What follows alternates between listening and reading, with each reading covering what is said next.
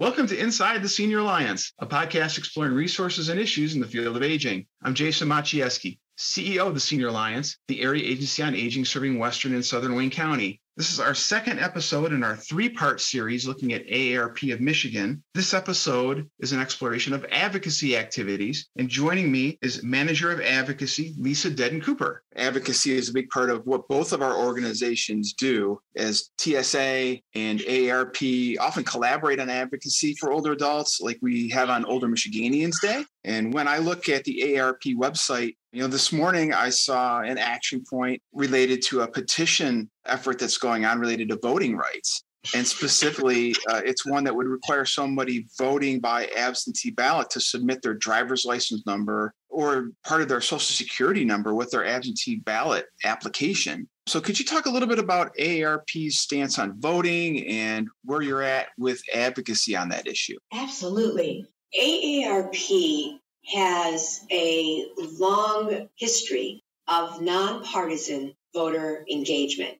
We recognize that the right to vote is the most basic of political rights. Now, AARP does not get involved in supporting or opposing candidates. We don't give money to candidates or campaigns or parties. We don't get involved in that. But what we work to do is to ensure that everyone has the information that they need and the access they need to be able to exercise their constitutional right to vote. So we started to change our focus with COVID and talk more than even before about absentee voting because we want people, again, to be able to stay safe when they vote. And now in Michigan, any eligible voter can choose to vote by absentee ballot. But what's happened since then, in 2022, there's been a petition drive to try to add some new requirements for people to be able to vote absentee. And Jason, you mentioned it. The petition that's going around is trying to get the legislature to change the law to start to require anybody, every time you would apply for an absentee ballot, that you would have to mail or email a copy of your driver's license or social security card or send those numbers written out the whole driver's license number or the last four digits of the social security card.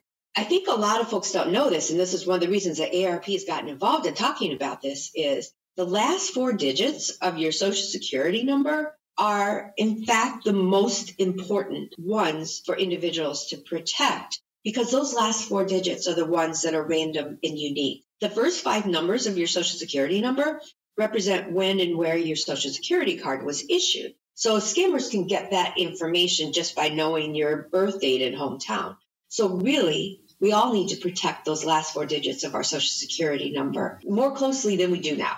So that's one of the reasons that that's the big reason that AARP has gotten involved in pushing back against this and trying to defeat that effort. Fortunately, the petition drive to make this change didn't get enough signatures turned in in time for this election cycle. The rules are still the same. It's not the law that you need to put your driver's license or last four digits of your social security number on your application to vote absentee. Thank you for covering that issue. It's it's an important one for so many people in our state. I want to shift to talk about volunteers. And at the Senior Alliance, we, utilize volunteers for our Medicaid Medicare Assistance Program and our Holiday Meals Program. But I know AARP has involvement with volunteers as well. Could you talk a little bit about that? AARP in Michigan has nearly 300 volunteers, and we are always welcoming to folks who would be interested in becoming an AARP volunteer. We have a couple of different types. The volunteers that I work most closely with are our advocacy volunteers. And we have advocacy volunteers that live across the state, and their role is to communicate with their legislators about the issues that we are pursuing at the state and federal levels as well. And we ask them to go out in their communities in their circles of influence, right? We all have circles of influence and be a source of information about issues that are happening, public policy and legislative issues in our state capital that people need to know about. We also have our community volunteers. In AARP Michigan's setup, we currently have four communities that we target where we have a bigger core of volunteers in each of those communities. So Metro Detroit, Grand Rapids, Lansing, and Jackson are our four target communities. So we have uh, bigger groups of volunteers in those communities, and you'll see them out at community events, at a ball game, at a community summer festival. They'll be out with tables with information for people about issues and resources that AARP offers. We also have some very specialized volunteers that do some other work that I think is really, really exciting and that is so valuable. We have a team of volunteers who do home fit and car fit activities around the state. And this is a small group of volunteers who are largely occupational therapists and they will hold events. We haven't done as many since COVID. We're hoping to get back out there, but they'll hold events to help people figure out how they can make their home more accessible as they age. Things like making sure that you have grab bars in your shower. Things like changing perhaps your doorknobs out for the long skinny style instead of the round knob style that are easier for people to be able to continue to use safely as they age. But we are always looking for new volunteers. If anybody is interested in particular in working in our advocacy, I know we have a number of folks who are both AAA volunteers and AARP volunteers. We always welcome that, and I invite folks to contact me about that. Right. Thank you for sharing that information. So we've talked about the issue of voting rights and you mentioned direct care workforce. What are some of the other major issues in the state of Michigan that you're dealing with as the manager of advocacy? Some of the other issues are increasing access to broadband for more older adults in Michigan and not just access, but the use of. So we talked about this at Older Michiganians Day this year there's this term digital divide that folks have been using in talking about internet access for a long time, right? And we have a digital divide between rich and poor amongst communities, urban, rural. But we have a digital divide that impacts older adults in particular. Older adults are less likely to have access to high speed internet, but they're also less likely and this is probably not a surprise, right? But they're less likely to have the comfort level and knowledge that gets them to use their computers and their smartphones and make use of the internet. So we have been advocating both for increased access to high speed internet, no matter where a person lives. So like if you're in a rural area, it's important that you be able to have access as well.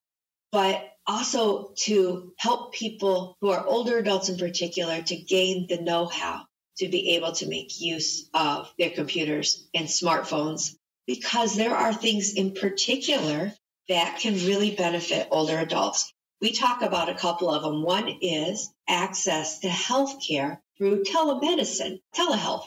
If getting to a doctor's office is a challenge for you, like it is for a lot of folks, being able to connect with your doctor over a computer or on your phone through telehealth is a great benefit, a great way to increase your access to healthcare. Also, we found again, especially during COVID, that having access to and actually using a computer or a smartphone can help decrease isolation in older adults. So expanding access and expanding the know-how for people to be able to use their computers and smartphones, make use of the internet are some big issues that we're advocating on. One other big area that AARP is advocating both at the federal and the state levels is for the federal government and the state to take action to lower prescription drug costs. We know that as high as inflation is currently, prescription drug costs have increased much, much higher than the rate of inflation. And we often talk about this the best drugs in the world don't work if you can't afford them, if you can't afford to take them. It doesn't matter that our nation has developed these wonderful, wonderful treatments. Prescription drugs need to be affordable for them to work. Those are a couple of really important issues that you're focused on, and, and we are as well. And the, the issue of broadband internet access is so critical for so many reasons. You mentioned the healthcare aspect, there's economic aspects to it as well. The ability just to apply for jobs nowadays, you can only do that online in many circumstances. Education, health and wellness information, doctor's visits. So we really appreciate you know the work that AARP is doing on broadband internet access. It's a part of our policy platform here at the Senior Alliance as well. I wanted to ask you about one other thing that I read on your website earlier today. It has to do with discrimination felt by women over the age of 50. Really interesting article I saw there about the impacts of women in our society. And we're wondering if you have any comment about that and the work that AARP is doing on issues of discrimination. Yes, age discrimination is one of our AARP federal legislative priorities. We have, in addition to the things that we talked about, which really so far have been mostly state legislative advocacy priorities, Age discrimination is something that AARP has been pursuing at the federal level and we've got, as you mentioned, research that shows that older adults are discriminated based on age, discriminated against in terms of being hired and often as well in being retained. And we see higher levels of age discrimination among women. We see higher levels of age discrimination among African Americans, both male and female. And part of AARP's work in this area is getting information out about the value of these workers to workforces. There are tremendous benefits to employers of hiring and retaining seasoned workers as part of their workforce. But beyond just providing information about the value of these workers and why companies should want to hire and retain them, We've also been working on reversing some of the things that we see happening or that exist now in the legal realm based on some case law from several years back that made it much harder for people to bring and succeed in raising issues of discrimination, cases that bring age discrimination to the forefront. So we've been working to change to respond to reverse this harmful court decision from years ago to level the playing field and allow people to actually have a way to enforce when there is illegal age discrimination that takes place. Lisa, could you tell us about a time when your work at AARP has had an impact and, and made a difference for somebody? Oh my gosh. So, Jason, there are so many examples that we have. I'm sure the same that you have with your work with the Senior Alliance.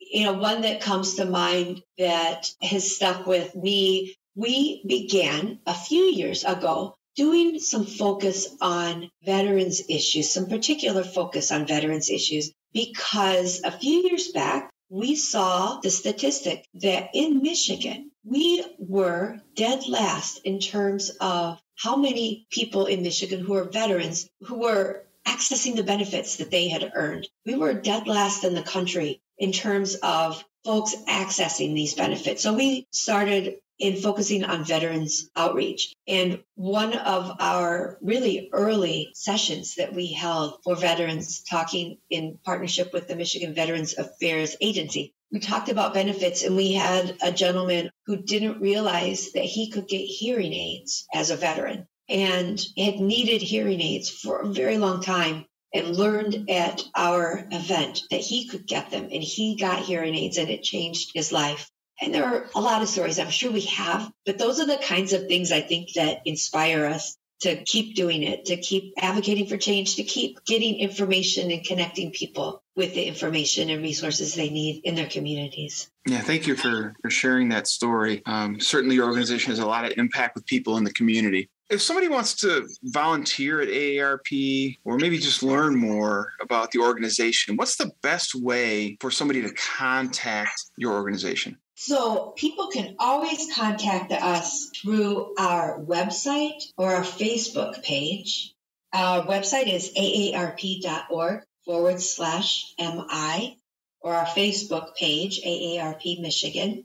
But for folks who are listening to us today, Jason, I'm going to also give you my email address and you can contact me and then I can help you get hooked up with whoever it is in our AARP Michigan state office that makes sense for the type of volunteering that you want to do, depending on the issues and where you live. So people can contact me, Lisa Dedden Cooper. Fortunately for my email address, you don't have to be able to spell my middle name. You just need L Cooper at aarp.org. In our third and final episode with AARP of Michigan, we'll be looking at their work on brain health. If you have any questions about services or programs the Senior Alliance offers, you can call us at 1 800 815 1112 or email us at info at thesenioralliance.org. Information about our agency or the programs and services we offer can be found on our website at www.thesenioralliance.org. On Facebook, we can be located by searching for The Senior Alliance. And finally, our Twitter handle is at AAA1C. I'm Jason Maciejewski. Thank you for listening to this episode of Inside the Senior Alliance. Inside the Senior Alliance is a production of the Senior Alliance and Blazing Kiss Media.